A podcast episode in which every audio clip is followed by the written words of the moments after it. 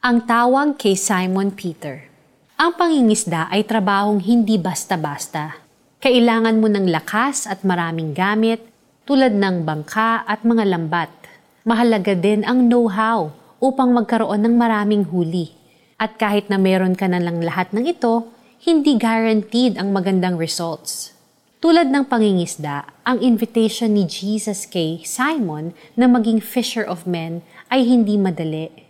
Kailangan din ito ng lakas, tools, at know-how upang ma-share ng mahusay ang gospel. Pero tulad ng isda sa dagat na mailap, ang pagtanggap ng tao sa gospel ay wala ring katiyakan. Kaya ang invitation na ito ni Jesus ay napaka-importante. Sabi ni Jesus, Napakarami ang aanihin, ngunit kakaunti ang mag-aani. Bagamat di madali ang calling sa ministry, ang invitation ni Jesus para maging bahagi nito ay isang malaking opportunity. Marahil ganito ang naging tingin ni Simon kaya siya sumama agad kay Jesus. Si Jesus ay isang kilalang rabbi sa kanilang lugar at ang pagkakataong matuto sa ilalim niya ay once in a lifetime experience – Siguradong kulang si Simon Peter sa qualifications para maging isang totoong fisher of men. Ngunit sa pagkakataong iyon, kailangan niya lamang sumagot ng oo kay Jesus. Si Lord ang bahala sa provision. Lahat tayo ay merong invitation from Jesus na maging bahagi ng ministry. Merong tinawag na maging pastor o worship leader.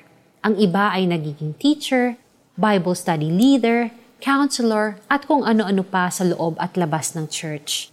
May malalaki at maliliit na responsibilidad. Ngunit ang mahalaga ay may mga pumayag na gumawa ng mga ito. At nagsisimula ito sa ating pagsagot ng oo sa calling ni Jesus, tulad ng ginawa ni Simon. Let us pray. Dear Jesus, how do I serve you? Saan mo ako tinatawag? Anong skills ang may offer ko? Use me, Lord, Please provide what I lack so I can serve you. In your mighty name, in Jesus' name, Amen. Application. May calling ka ba sa buhay mo from Jesus na hindi mo pa binibigyan ng response? May mga kailangan ka bang i-give up para maka-oo ka? Natatakot ka ba na di mo magagawa ng mahusay? Ask God for guidance on how to go about your calling. Minsan, naglalakad si Jesus sa tabi ng lawa ng Galilea. Nakita niyang nagahagis ng lambat sa lawa ang dalawang mangingisda. Si Simon na tinatawag ding Pedro at ang kapatid niyang si Andres.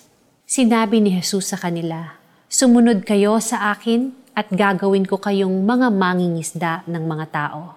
Noon di iniwan nila ang kanilang mga lambat at sumunod kay Jesus.